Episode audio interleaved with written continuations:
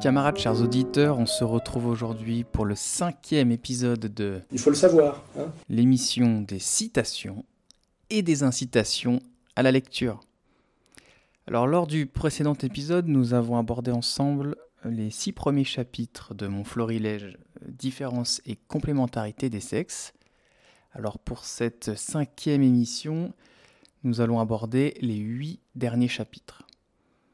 Nous attaquerons donc par la tradition et la métaphysique, puis les sagesses chrétiennes, orientales, sagesse populaire, sagesse féminine, la psychologie, le langage et l'éducation, biologie, sexualité, histoire, civilisation et droit, et nous terminerons par la modernité. Moi je dis allons-y quoi, je dis aux Français allons-y quoi. C'est franchement si, si, si- moi j'ai mes deux doses, allons allons-y quoi. Moi j'ai mes deux doses, je le dis le pass sanitaire voilà. Moi j'ai mes deux doses, allons allons-y quoi. Moi j'ai mes deux doses, je le dis le pass sanitaire voilà. Moi j'ai mes deux doses, allons allons-y quoi. Nous sommes arrivés dans la sixième partie, celle où j'aborde le thème de la tradition et de la métaphysique. Évidemment, dans le livre, je cite allègrement Evola, car je sais bien que la plupart d'entre vous ne liront jamais sa métaphysique du sexe. Je sais également que c'est un thème qui malheureusement n'intéresse plus les gens, donc je vous ferai grâce d'une seule citation. Alain Soral aborde justement le sujet dans Misère du désir, publié en 2004. Écoutons-le. Pour ceux qui ont du mal avec le matérialisme historique, nous pouvons aussi recourir à l'ontologie des symboles. Deux cercles qui représentent deux entités, l'homme et la femme. L'un surmonté d'une flèche orientée vers le haut et à droite, l'autre supporté par une croix. La flèche, c'est la violence de l'homme, le phallus, mais une violence tournée vers le ciel, soit les questions métaphysiques, et la droite, dans la symbolique de notre écriture, signifie l'avenir. L'homme, selon le symbole, est un être violent tourné vers le ciel l'avenir. À lui la guerre, la politique, mais aussi le progrès et la spiritualité. Le symbole de la femme est un cercle supporté par une barre plantée dans quelque chose.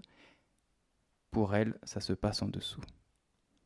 Alors que l'homme tourné vers le ciel et l'avenir n'est posé sur rien, instable, la croix représente cet axe qui ancre la femme dans le sol par les menstrues, l'enfantement. À elle, la terre, la reproduction, le concret. Par le couple, si on en croit les symboles, l'homme donne son antenne sur le ciel à la femme, le projet, l'avenir, tandis que la femme ancre le rêve de l'homme dans la vie matérielle, canalisant sa violence en projet civilisateur. Par ce simple recours au symbole, le cercle surmonté d'une flèche tournée vers la droite pour l'homme, le cercle supporté par une croix pour la femme, on comprend non seulement la nécessité du couple comme une complémentarité et une totalité, mais aussi pourquoi notre société de consommation nourrit désormais une telle haine pour le masculin. Émasculer l'homme, c'est détruire l'élan spirituel, le goût du combat politique, le désir de savoir. Aussi vrai que séparer les couples, multiplier les femmes volages et sans enfants, c'est détruire l'amour responsable au profit du désir de jouissance égoïste. Soit travailler, dans les deux cas, à l'avènement d'une apathie consommante généralisée. L'égalitarisme se caractérise par sa volonté de tout noyer dans l'informe et l'indifférencié, pour aplanir les inégalités qui lui semblent odieuses. Face à des utopies égalitaires comme la théorie du genre ou le féminisme contemporain qui nie ou minimise l'importance de la distinction sexuelle, on est souvent tenté d'opposer des évidences biologiques. Mais ce n'est pourtant pas la seule façon d'argumenter en faveur de la différence sexuelle. Car loin de se réduire en effet à des réalités biologiques et matérielles, les sexes, masculins et féminins, constituent également, et peut-être d'abord et avant tout, des principes métaphysiques dont on retrouve l'expression la plus aboutie dans des mythes immémoriaux comme Tristan et Iseux par exemple. Or, il me semble que c'est justement en partant du haut, de ce que signifie d'un point de vue métaphysique et absolu les pôles masculin et féminin, que l'on peut offrir une vision du monde, une force, capable de tenir en joue le féminisme égalitaire d'une part, et de ne pas sombrer d'autre part dans une réaction outrée qui ne serait qu'une caricature de virilité. Car loin d'être un fait accidentel et accessoire par rapport à l'appartenance générique à l'espèce humaine, le sexe est un destin, un fait fondamental de la nature humaine. Le sexe est une des composantes majeures de l'identité de chaque personne, et nier l'identité sexuelle, c'est nier la base de toute identité ultérieure, car on n'existe jamais qu'en tant qu'homme ou qu'en tant que femme. Et c'est pourquoi l'œuvre de Julie Sévola me semble tout à fait pertinente. La sagesse chrétienne se trouve au chapitre 7. Une seule citation également pour ce chapitre, celle du père Jean-Dominique dans Le Père de famille, publié en 2007. Qui n'a sous les yeux ou dans sa mémoire l'exemple affligeant d'un foyer désuni ou sans âme, précisément à cause de la démission du mari? Par tempérament ou par lâcheté, celui-ci laisse à sa femme les décisions et les initiatives qui reviennent au chef de famille. Il va chercher ailleurs l'illusion d'une autorité moins contraignante. Il perd ainsi toute sa noblesse de père et ses replis sur lui-même et devient un homme amoindri, comme l'oiseau à qui on a coupé les ailes. Mais le désastre n'est pas moins grand chez la femme elle-même. Si celle-ci est droite, elle comprend fort bien combien elle a besoin de son mari. Elle cherche à s'appuyer sur des épaules solides pour trouver la stabilité et la confiance. Nous avons tous, en effet, les défauts de nos qualités. Dieu a donné à la femme des vertus particulières qui la rendent apte à l'œuvre grandiose de la maternité. Ce sont la délicatesse, la persévérance, l'endurance dans la douleur, le don de soi, une intuition particulière pour deviner, la, souffrance des plus faibles et une ardente compassion pour la soulager. Mais cette sensibilité très fine risque fort, si elle n'est pas canalisée, de prendre le pas sur la raison. Apparaissent alors l'instabilité, l'anxiété, le découragement, la précipitation dans le jugement, les troubles de la nervosité. Comment se prévenir contre les débordements si naturels, sinon, comme l'homme lui-même d'ailleurs, par une conduite ferme, et donc par l'autorité de son mari? Et la femme est bien à plaindre si celui-ci ne remplit pas sa mission à ses côtés, ou si elle-même s'y soustrait. Une comparaison le fera mieux comprendre. Les vertus féminines sont semblables à un parfum précieux conservé dans un flacon. Enlevez le bouchon, la liqueur s'appauvrit. Brisez le flacon, le liquide est perdu. Dans cette image, le flacon, c'est-à-dire le protecteur providentiel des vertus de la femme, la condition de leur conservation et de leur épanouissement, c'est l'autorité du mari. En ôter le bouchon revient pour l'épouse à ne l'accepter qu'à contre-coeur. Briser le flacon, c'est s'en émanciper radicalement. C'est pourquoi la femme ne se contente pas d'obéir à son mari, mais elle met tout son génie, sa finesse psychologique et sa bonté à le grandir aux yeux de ses enfants, et même à ses propres yeux d'épouse. Elle s'applique à lui rendre aisé l'exercice de l'autorité, à tel point que l'on a pu dire que le chef-d'œuvre de la femme, c'est le père. Le mot est très juste. Il exprime non seulement que la fierté de l'épouse consiste à donner des fils et des filles à son époux, mais encore qu'il dépende beaucoup d'elle qu'il soit le vrai chef du foyer, qu'il en soit la tête, pour qu'elle en soit le cœur. Oui, euh, on peut prendre des petits exemples particuliers. Vous savez, par exemple, il y a le congé de paternité. Alors on ajoute un congé de paternité. Il y avait le congé de maternité parce qu'il y a besoin que la femme soit disponible, soit près de l'enfant aux âges importants. Alors on pourrait se féliciter du congé de paternité. Moi, je m'en félicite pas du tout. Parce que l'enfant n'a pas besoin de deux mamans. Il a besoin d'une mère qui est présente, il a besoin d'un père, mais le père, il intervient. Si vous voulez, le père, il n'a pas besoin d'être là comme une deuxième maman. Moi, je vois des papas très bien euh, dans la rue qui portent leurs enfants euh, comme la maman, vous voyez, euh, sur le ventre. ça, c'est une attitude maternelle. Le père, il doit porter son enfant sur les épaules, les yeux devant. Le père, il est celui qui ouvre. Le père, il est celui qui coupe la fusion maternelle entre la mère et l'enfant.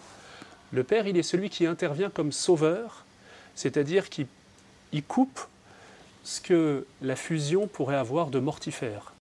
Celui qui n'a pas eu de père c'est pas qu'il ne sait pas qu'il existe, il ne sait pas qui il est. Vous voyez, c'est l'identité qui est en cause. Le père, il me dit, toi tu es un garçon, toi tu es une fille. Il me dit, toi tu es telle personne, il me donne un rôle, c'est pas par hasard d'ailleurs que Joseph a pour mission de nommer l'enfant. Il s'appellera Jésus, ce qui signifie Dieu sauveur. Donc non seulement tu donneras le nom, mais tu lui permettras d'apprendre à être sauveur. C'est à toi qui reviendra d'enseigner euh, à l'enfant, de lui faire rejoindre son identité profonde, dont le secret est en Dieu. Donc euh, l'homme, il identifie, le père, il identifie, et pour ça, il a besoin de couper la relation fusionnelle avec l'origine maternelle, et il a besoin d'individuer, donc de nommer et de bénir. Il est bon que tu sois celui, celle que tu es. Donc vous comprenez que c'est une intervention. C'est une intervention. Je dirais que les deux grandes armes de l'homme, c'est le regard, le regard qui fait euh, exister, le regard qui individue, le nombre d'enfants qui disent Moi j'ai pris 15 cm dans l'année, mais mon père ne l'a pas vu, ou on n'a jamais parlé. Euh, donc le regard et la parole, et la parole qui nomme, qui confirme dans l'identité et qui bénit. ça c'est un rôle proprement paternel. Et quand on dit ça, on voit que c'est quand même le grand absent de notre société. C'est-à-dire qu'on a beaucoup d'enfants qui ont eu maman, maman toute seule. Mais ils n'ont pas eu cette euh, présence paternelle de celui qui nous prend à part et qui pose son regard sur nous et qui nous identifie. Et c'est vrai pour les garçons comme pour les filles, ce regard du Père eh bien, est un écho de Dieu, du regard de Dieu qui nous donne une place à chacun et qui nous confirme dans notre identité propre. Passons tout de suite à la sagesse orientale, le chapitre 7. Quoi de plus naturel que de citer les Kama Sutras, écrits aux environs du VIe siècle? La divergence des agissements provient des tendances naturelles. Le mâle mène le jeu, la femme subit. D'où les disparités de perception du plaisir. D'ailleurs, quand l'homme se dit Cette femme est mienne, la femme pense Je suis sienne, et non Cet homme est à moi. Limpide. J'appelle à la barre Denise Desjardins, une spécialiste de la tradition hindoue née dans une famille juive dont Wikipédia nous apprend qu'elle entretenait des rapports difficiles avec sa mère. En 1983, elle publie Mère, Sainte et Courtisane. Voici un extrait. De la même façon que l'épouse doit remplir pour son époux tous les rôles humains de sœur, amie, mère et maîtresse, de même le mari comble toutes les aspirations spirituelles de l'épouse. Point n'est besoin de gourou. Et le foyer qu'elle entretient se revêt du même caractère sacré que celui de la flamme rituellement consacrée avec laquelle son mari accomplit les sacrifices et les offrandes traditionnelles. Ainsi, cet ingrat travail quotidien de balayage ou de cuisine se transforme. D'un coup de baguette magique, il s'ennoblit et se sacralise s'il est accompli en offrande à la divinité inhérente à l'époux, à l'enfant. La maison devient le temple, dédié à la fois à la divinité extérieure omniprésente et la divinité intérieure, germe déposé en chacun des êtres qui parcourent leur vie dans cette enceinte consacrée par les sacrifices de nourriture faits cinq fois par jour par le mari, et le sacrifice de la prêtresse, son épouse, qui officie d'instant en instant tout le long de la journée. Ainsi chaque chose était faite sacrée dans l'Inde ancienne, au sens du vrai mot sacrifice. Les dieux étaient conviés à la maison pour les offrandes, le dieu intérieur, Antaryanin, était invité à se manifester de plus en plus en chacun par son sacrifice personnel. Pour illustrer la sagesse populaire, le neuvième chapitre, je vous propose trois petites citations. Honoré de Balzac, celui qui a le mieux disséqué la société du XIXe siècle, cette comédie humaine, énonce cette curieuse sentence dans La cousine bête, publiée en 1846. Dans les classes inférieures, la femme est non seulement supérieure à l'homme, mais encore elle le gouverne presque toujours. Bizarrement, les féministes n'ont jamais repris cette citation. Oscar Wilde, lui, dans Une femme sans importance, publiée en 1893, écrit cette vérité intemporelle.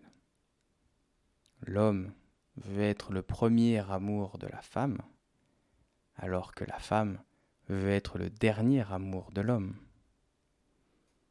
Pas de sagesse populaire sans proverbe. Alors, pour la route, en voici un kurde. L'homme est un fleuve, la femme est un lac. À vous maintenant de méditer cette phrase.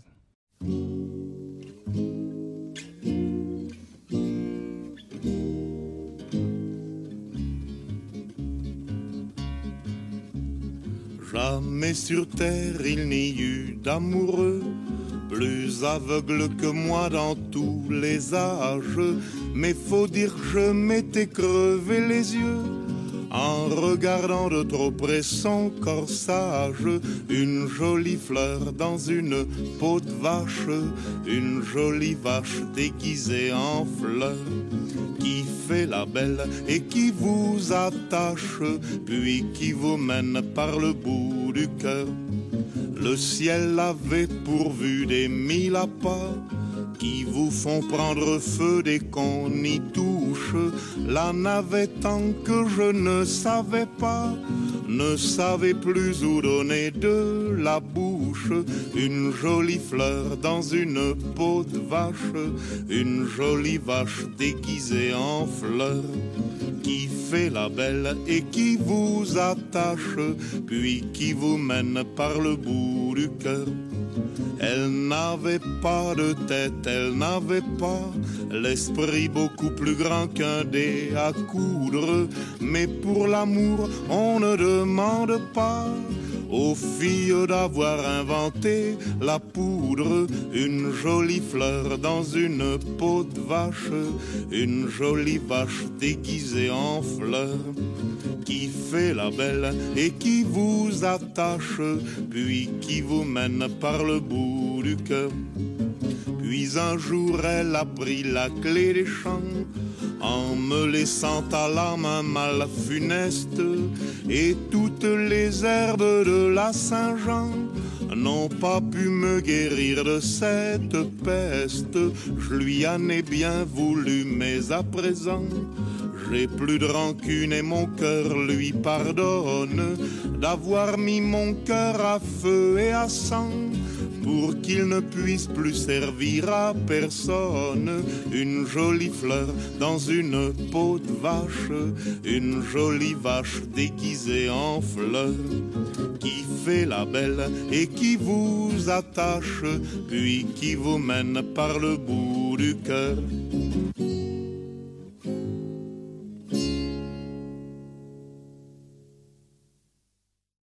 Passons maintenant à la sagesse féminine car oui, sagesse féminine, il y a. Il s'agit tout simplement de l'inverse du féminisme masculinisant. La sagesse féminine enjoint les femmes à être femmes et à céder de l'épaule consolatrice de leur mari. Je vais donc citer à nouveau Constanza Miriano dans Épouse-la et meurt pour elle. Aider l'homme à s'améliorer nous semble automatiquement faire partie de nos devoirs basiques. Aussi souvent que possible, je conseille à des amis et à des connaissances, parfois même à des passantes, de choisir la soumission. Décider librement et consciemment de se mettre en dessous, comme de profondes fondations afin de soutenir la famille.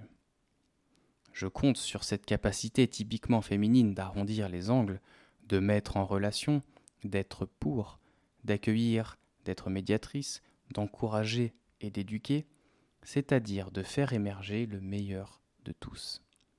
Redécouvrir la mystérieuse vocation de la femme. Il s'agirait aussi maintenant de dire aux hommes ce qu'il leur appartient de faire. Si nous nous fions à Saint Paul, il nous invite, dans la lettre aux Éphésiens, nous, les femmes, à être soumises. Pour les hommes, le message est tout aussi clair et vous soyez prêts à mourir pour vos épouses, comme le Christ pour l'Église.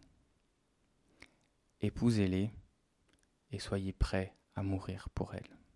Et si une femme parvient à rester aux côtés d'un homme en silence, un silence concentré en Dieu, qui est, comme le dit sainte Thérèse d'Avila, la plus puissante de toutes les clameurs, elle apprendra la joie de voir s'épanouir la personne à côté d'elle. La perte de l'identité masculine a coïncidé avec les revendications féministes et une bonne partie du travail sera déjà de reprendre notre place. Ne pas tout décider va permettre à l'homme de donner son point de vue, de ne pas l'écraser le laissera émerger, l'écouter lui rendra la responsabilité de dire les choses sensées. C'est un effort très beau et fécond. Lorsque chacun se charge du joug qui lui est propre, et qui n'est pas le même que celui de l'autre, alors on porte ensemble beaucoup de fruits, et cela avec moins de souffrance. Si en revanche une femme a besoin d'un échange intime et profond sur cette légère tristesse qui obscurcit le fond de son cœur, qu'elle ne garde pas ses pensées secrètes pour elle en déclarant finalement J'ai un problème qui m'embête, tu sais, la goutte d'eau qui fuit du robinet de la salle de bain. Parce que lui va se lever pour aller réparer le robinet. C'est sa manière d'écouter et de se rendre utile, régler le problème. Pour des enfants, il n'est pas de baume plus régénérant que de voir leurs parents s'aimer, se désirer, prendre soin l'un de l'autre et se plaire. Qui commande? Le mari automatiquement. Vous aimeriez que ça, ça change? Ah non, absolument pas. Il y a des heures, bien souvent, mais je pense qu'il est prépondérant que ce soit le mari qui ait l'autorité pour beaucoup de choses. Il n'y a plus de poids, je pense que ça dépend des caractères, mais je pense que la, la femme, en principe, doit compter sur quelqu'un de plus fort. Vous pensez que la femme est moins forte? Non, parce qu'il y a des femmes qui savent très bien se débrouiller toutes seules, mais enfin, je pense que le mari est beaucoup plus, enfin, pour mon cas personnel, je pense que mon mari est beaucoup plus sensé, beaucoup plus pondéré que moi. J'ai plutôt tendance à, à être beaucoup plus rapide dans les jugements et je pense que c'est lui qui doit avoir le poids, l'autorité, conduire le ménage. Vous travaillez? Non. Je m'occupe de la maison uniquement et de, de, enfin, de la famille. Le onzième chapitre s'appelle Psychologie, langage et éducation. Le penseur savoisien Joseph de Maistre, dans ses soirées de Saint-Pétersbourg, en 1821, note ceci.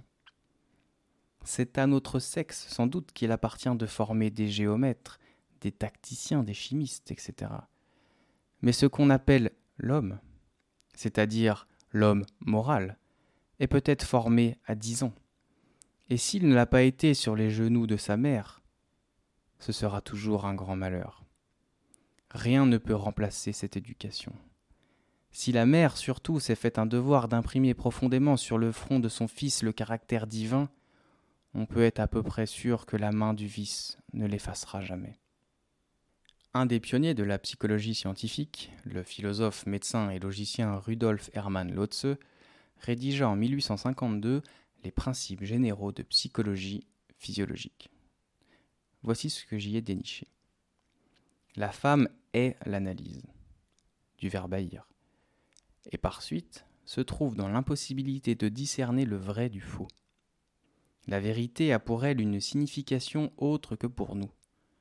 Tout ce qui lui semble raisonnable ou qui n'est pas contraire à ce qui est connu est vrai. Peu lui importe que ce soit vraiment réel. Ce n'est pas qu'elle cherche à mentir, mais elle s'arrête aux apparences. L'homme se préoccupe de la vérité et de la réalité, la femme des apparences qui en tiennent lieu. De là leur foi facile au miracle et leur entraînement vers le prosélytisme religieux. Concernant le douzième chapitre, celui qui aborde la biologie et la sexualité, rapportons-nous à Xavier Boquet, cité dans Philippe de Vulpillère, L'homme tue et la femme rend fou. Voici en effet un rappel important concernant la libido et la sexualité chez les deux sexes. Je cite. Une femme peut avoir du désir ou ne pas en avoir. Ce désir va être essentiellement lié aux circonstances de la vie et au contexte. Très souvent, elle a besoin d'aimer dans un premier temps, d'être passionnée, que l'on soit agréable avec elle, qu'on la séduise, qu'on lui parle, qu'on la comprenne, qu'on l'écoute, qu'on la caresse, et son désir va pouvoir émerger après les caresses, dirions-nous, judicieuses. Au masculin, ce processus qui a pris un certain temps et a demandé certaines conditions chez la femme est à la limite de l'automatisme. L'homme est sujet et sous contrôle de la testostérone. La testostérone, c'est l'hormone du besoin sexuel. Cette hormone du besoin fait qu'un homme a un besoin quasi journalier de rapports sexuels, ou tout du moins de l'éjaculation, grosso modo entre 20 et 30 ans. Le besoin baissera petit à petit, mais c'est à peu près de chose une moyenne. Entre parenthèses, c'est ce que le président appelle la paix du slip. Ce besoin n'existe pas chez la femme. Au féminin, on a uniquement du désir qui va donc passer par la tête. Ce qui ne veut pas dire que l'homme n'a pas également en plus du désir qui passe par la tête. Il peut désirer ou ne pas désirer. Il a besoin. Une femme, en dehors de la prise de certaines drogues dans certains pays, a extrêmement peu de testostérone et de fait, pratiquement pas de besoin sexuel, voire aucun, et c'est normal. L'absence de besoin fait donc qu'une femme peut parfaitement, si elle n'a pas de partenaire, vivre six mois, un an, trois ans sans sexualité, sans en souffrir, sans aucun manque. On sait très bien qu'aucun homme n'est capable de la même chose. L'homme, quoi qu'il arrive, a un besoin. Bien sûr, l'homme va aussi pouvoir avoir du désir parce qu'il trouve sa partenaire jolie, sexy, agréable et qu'il l'aime. Mais ce désir va être une couche supplémentaire par rapport à son besoin. Donc, quoi qu'il arrive, l'homme va avoir une demande et une proposition supérieure à ce que la femme peut avoir, elle, en retour comme appétit. Loulou, ça te dirait de faire l'amour à trois? Quoi? Ça te dirait de faire l'amour à trois? À trois? Ouais. Ouais. Ouais? Ouais. Non, non, eh, c'est pas ce qu'on avait dit. Oh, non, non, non, c'est pas ça, ça n'a rien à voir. Non, non, non, arrête. Non, non, non, non. Le treizième chapitre est un gros morceau. Ici, on aborde l'histoire, les civilisations et le droit. Ceux pour qui le gros pavé de Bardèche sur l'histoire des femmes rebute par son épaisseur, sachez que bien des passages se trouvent dans le florilège. Ceci ayant pour objectif de vous donner envie de le lire, un teaser en quelque sorte. Pour ce chapitre, invoquons le docteur Claude Nancy, médecin et éthologue belge. Ce vaillant nationaliste qui a entre autres écrit Peuple martyr, peuple élu ou Notre devoir de mémoire, qui traite du sort des Allemands de la Volga si cher à notre regretté professeur Caron, a également rédigé deux volumes intitulés Les races humaines. Citons ici le tome numéro 1, sorti en 1997, dans lequel il aborde la différence entre les sociétés matriarcales et les sociétés patriarcales. Biologiquement et en éthologie, les sociétés matriarcales se caractérisent par le règne du chacun pour soi et de l'égoïsme le plus total. Pas de galanterie, pas de protection de la femelle ou des jeunes, pas de dévouement ni d'attachement de la part du mâle. Chacun prend de la vie le plus de plaisir et d'avantage pour sa seule satisfaction, sans jamais penser à l'autre ni à la progéniture. Les sociétés de chimpanzés, dentelles ou de gibbons sont de ce type, de même que la plupart des démocraties modernes. Tout au contraire, les sociétés matriarcales, que l'on voit d'ailleurs parfois dirigées par de vieilles femelles ayant passé l'âge de la procréation, mais pleines de sagesse et de bon sens, sont biologiquement définies par l'altruisme dans le groupe. À l'autorité sévère du chef de famille ou du chef de groupe s'ajoutent pour ceux-ci des devoirs envers les plus faibles, soit les jeunes, les très vieux et les femelles. Devoirs d'aide et de protection, de partage de la nourriture, de dévouement et d'abnégation, pouvant même aller jusqu'au sacrifice de sa propre existence. Les sociétés de macaques, de babouins, de loups, de chacals, de chiens sauvages, etc., sont bâties sur ce type. Ces ethnies se caractérisent donc par la puissance du pater familias, mais surtout par leurs devoirs et leurs obligations envers tous ceux qui dépendent de lui. Dans les sociétés ariennes, la femme jouit, contrairement à la croyance populaire, de plus de liberté, car elle y possède le statut d'associé et non celui d'objet. Son sexe n'y est plus considéré comme un objet honteux qui doit se purifier par la prostitution sacrée, les sociétés sémites antiques, par la souffrance de l'enfantement dans la religion chrétienne, ou par des ablutions purifiantes après les rapports sexuels, les sociétés islamiques, ou même par l'isolement au moment des menstrues, comme dans la société judaïque. Au contraire, dans les sociétés païennes indo-européennes, son sexe est exalté comme un sujet de beauté naturelle et comme le réceptacle qui engendra les futurs enfants, le devenir et la force du groupe. Moi, je trouve que la pertinence de cet ouvrage euh, dans la période contemporaine, ultra contemporaine, euh, est extrêmement marquée hein, d'un point de vue dialectique, puisqu'elle renvoie finalement dos à dos, euh, je dirais, les féministes, les féministes de gauche, et je dirais les virilistes de droite, je dis ça pour schématiser, hein, carica- pour Oui, oui, caricaturer un petit il y a peu. des virilistes à gauche aussi. hein. Oui, bien sûr, mais je pense qu'elle les renvoie dos à dos parce qu'elle leur expose justement que leur vision des rapports hommes-femmes, de l'homme et de la femme est biaisée, elle est tronquée. Et je crois que c'est l'apport majeur du livre, c'est de nous dire que l'image qu'on a de la femme et de l'histoire des femmes dans la période actuelle nous vient précisément du 19e siècle. Et c'est un fantasme en fait. Voilà, c'est un fantasme, c'est une illusion. Quand on compare empiriquement euh, l'histoire des femmes à travers les époques, à travers les civilisations, on se rend compte qu'on est très loin de cette vision un peu euh, romantique des choses, sur laquelle malheureusement s'agrègent effectivement les, les militants de gauche et de droite aujourd'hui, je Il, pense. il décape, il décape énormément. Il décape avec, comme, comme il a fait avec tout ce qu'il- tous les sujets qu'il a touchés. hein. Euh, je rappelle que euh, Maurice Bardèche a écrit de, de fantastiques biographies. Ce qu'il nous fait bien comprendre dans le livre aussi, c'est que l'histoire de la femme, notamment de la femme pauvre, est invisible, il le dit, elle n'a jamais véritablement été écrite, et pourtant elle est majoritaire dans l'histoire de l'humanité, évidemment. Et cette il femme l'a fait, pauvre, lui. Et cette- il l'a fait, et cette femme pauvre, elle était agricultrice, paysanne, esclave, euh, voilà. mais c'était de la besogne, réellement. Et Euh, une, be- une besogne lourde et, Bien sûr. et, euh, effroyable. L'un de, de ces apports, à mon sens fondamental et très prégnant euh, dans notre période ultra-contemporaine, c'est- c'est justement de nous faire croire, enfin de nous dire que l'ultramodernité veut nous faire croire que la femme n'a jamais vraiment travaillé, que c'est un, comme il dit, un objet euh, Oui, désirable, qu'il faut protéger, précieux, faible. Et lui, il nous montre que dans l'ouvrage que le- le- la réalité euh, empirique, encore une fois, de la femme ne correspond pas. La femme était un être fort qui a participé à la, la- à la vie sociale, qui a participé à la vie sociale dans un cadre effectivement défini, très défini. Là, on peut en parler effectivement dans la, dans la période des, des- des captives. La, la séparation des fonctions entre les hommes et les femmes est très très marquée, effectivement, mais elle est reconnue. C'est-à-dire que la femme euh, doit, enfin, a certaines fonctions, les hommes ont certaines fonctions. Elles sont complémentaires, elles sont très séparées. La séparation, c'est vraiment le, le principe de toute cette période, effectivement, enfin, de ce qu'on appelle, ce qu'il appelle les captives. Et, euh, et pourtant, là, on, on nous vendrait l'image d'une femme qui a toujours été opprimée, euh, petit être fragile, encore une fois. Euh, ça ça, ne correspond pas. Ça, c'est la théorie du progrès. Nous, nous allons vers un monde meilleur.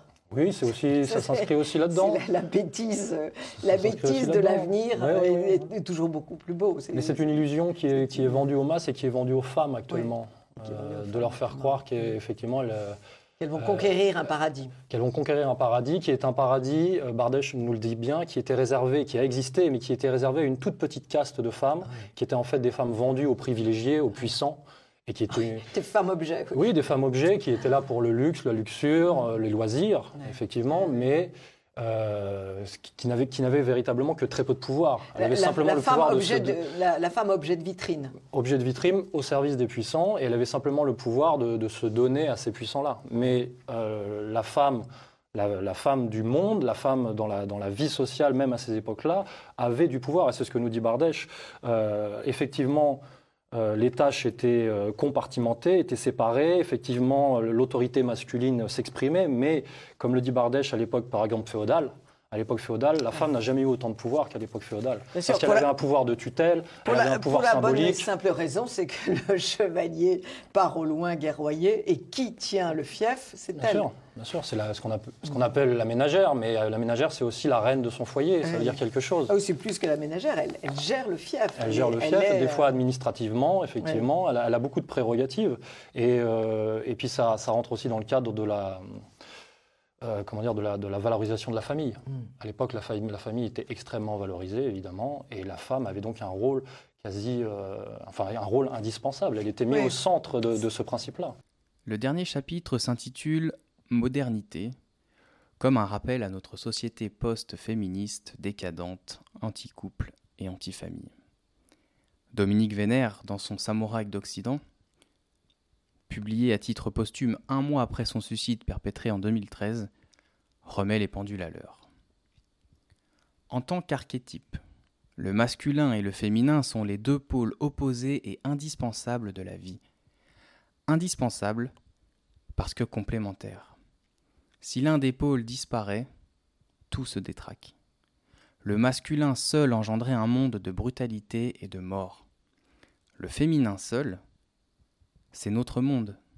Les pères ont disparu, les enfants sont devenus de petits monstres capricieux, mous et tyranniques. Les criminels ne sont pas des coupables, mais des victimes ou des malades qu'il faut dorloter. Les psys se multiplient tandis que les psychopathes monstrueux narguent leurs victimes et ricanent au nez des juges. Qui peut mieux nous éclairer sur le rapport entre modernité et sexe que l'auteur de Révolte contre le monde moderne et métaphysique du sexe? Justement, dans ce dernier, Julius Evola nous brosse le portrait de cette civilisation moderne que nous dégueulons chaque jour que Dieu fait, et nous rappelle qu'un homme et une femme, ça ne se compare tout simplement pas. Je cite. La civilisation moderne, empiriste, intellectualiste et socialisée, pour avoir accordé de plus en plus d'importance à ce qui est sans relation avec le côté essentiel des êtres humains, est inorganique et potentiellement standardisée.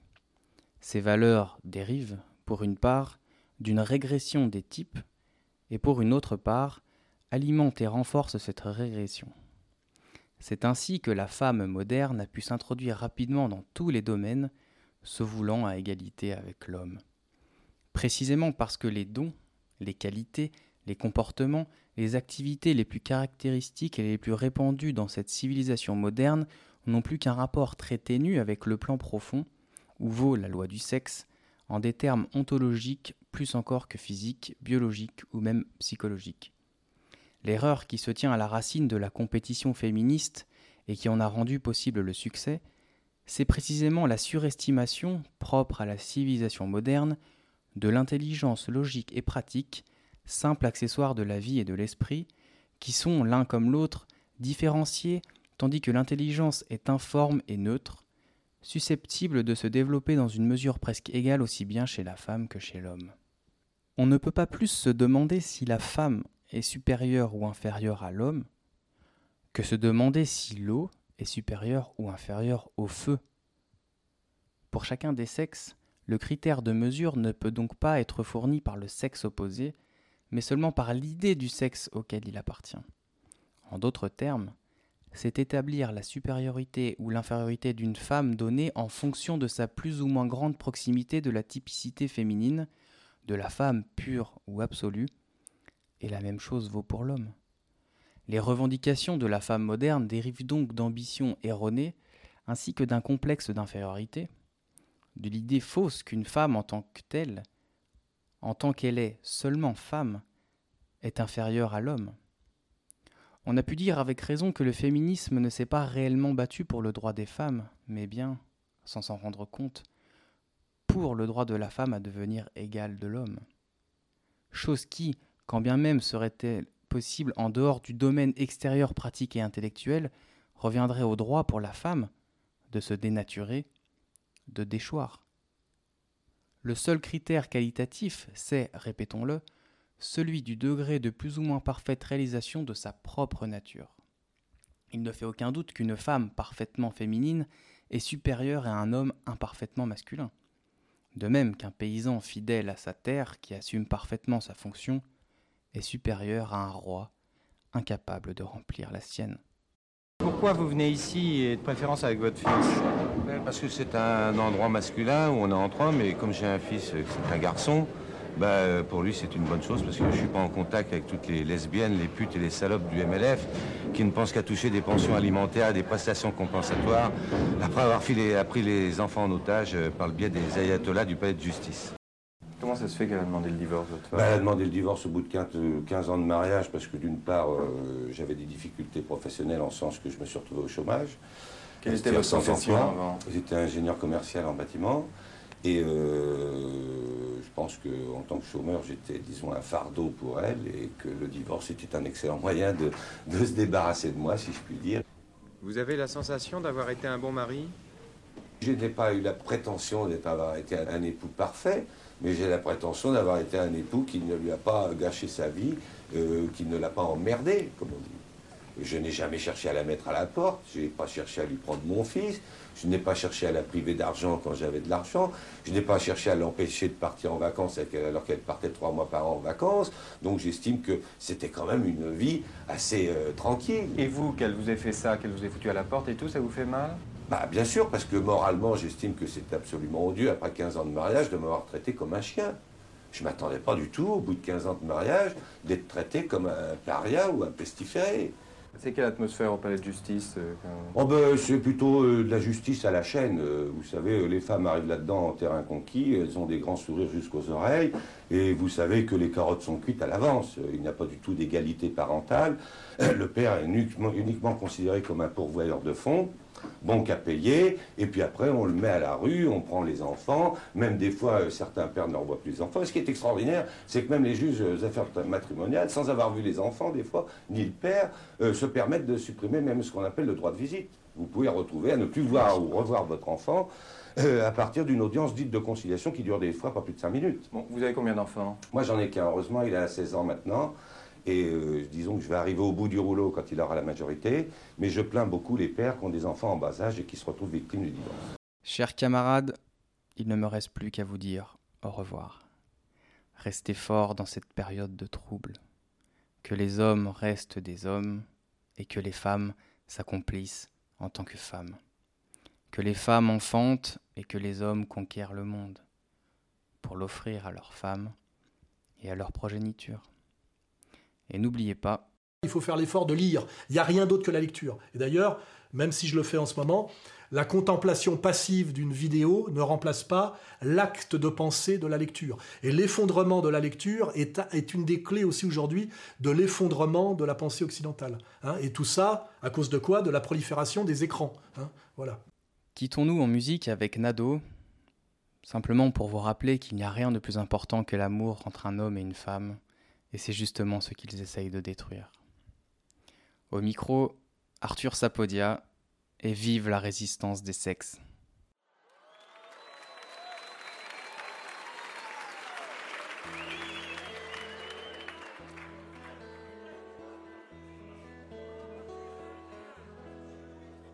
Mon Dieu que j'en suis à mon aise, comme ma vie est auprès de moi. Tout doucement je la regarde et je lui dis embrasse-moi. Tout doucement je la regarde et je lui dis embrasse-moi. Comment veux-tu que je t'embrasse? Tout le monde dit mal de toi. On dit que tu pars pour l'armée dans le Piémont servir le roi. On dit que tu pars pour l'armée, dans le Piémont servir le roi quand tu seras dans ces campagnes. Tu n'y penseras plus à moi. Tu penseras aux Italiennes qui sont bien plus belles que moi tu penseras aux Italiennes qui sont bien plus belles que moi. Si fait, si fait, si fait ma belle, j'y penserai toujours à toi. Je m'en ferai faire une image, toute à la semblance de toi.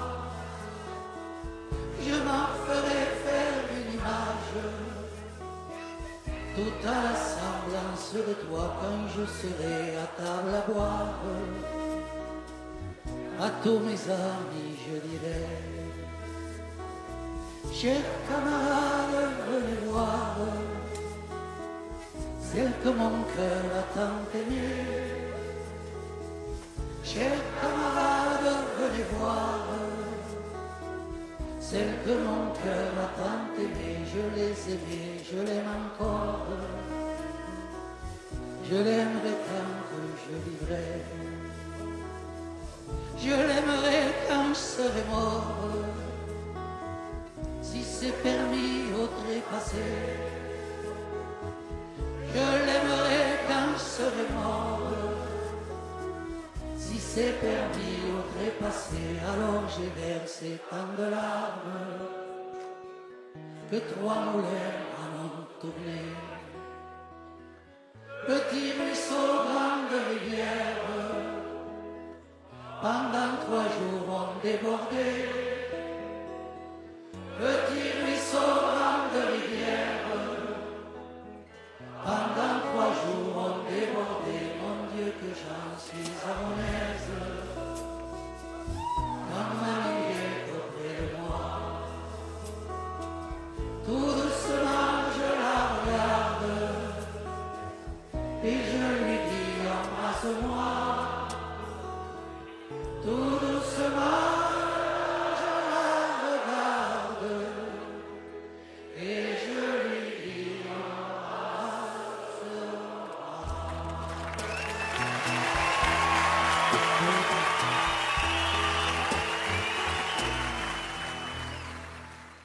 Faut le savoir. hein.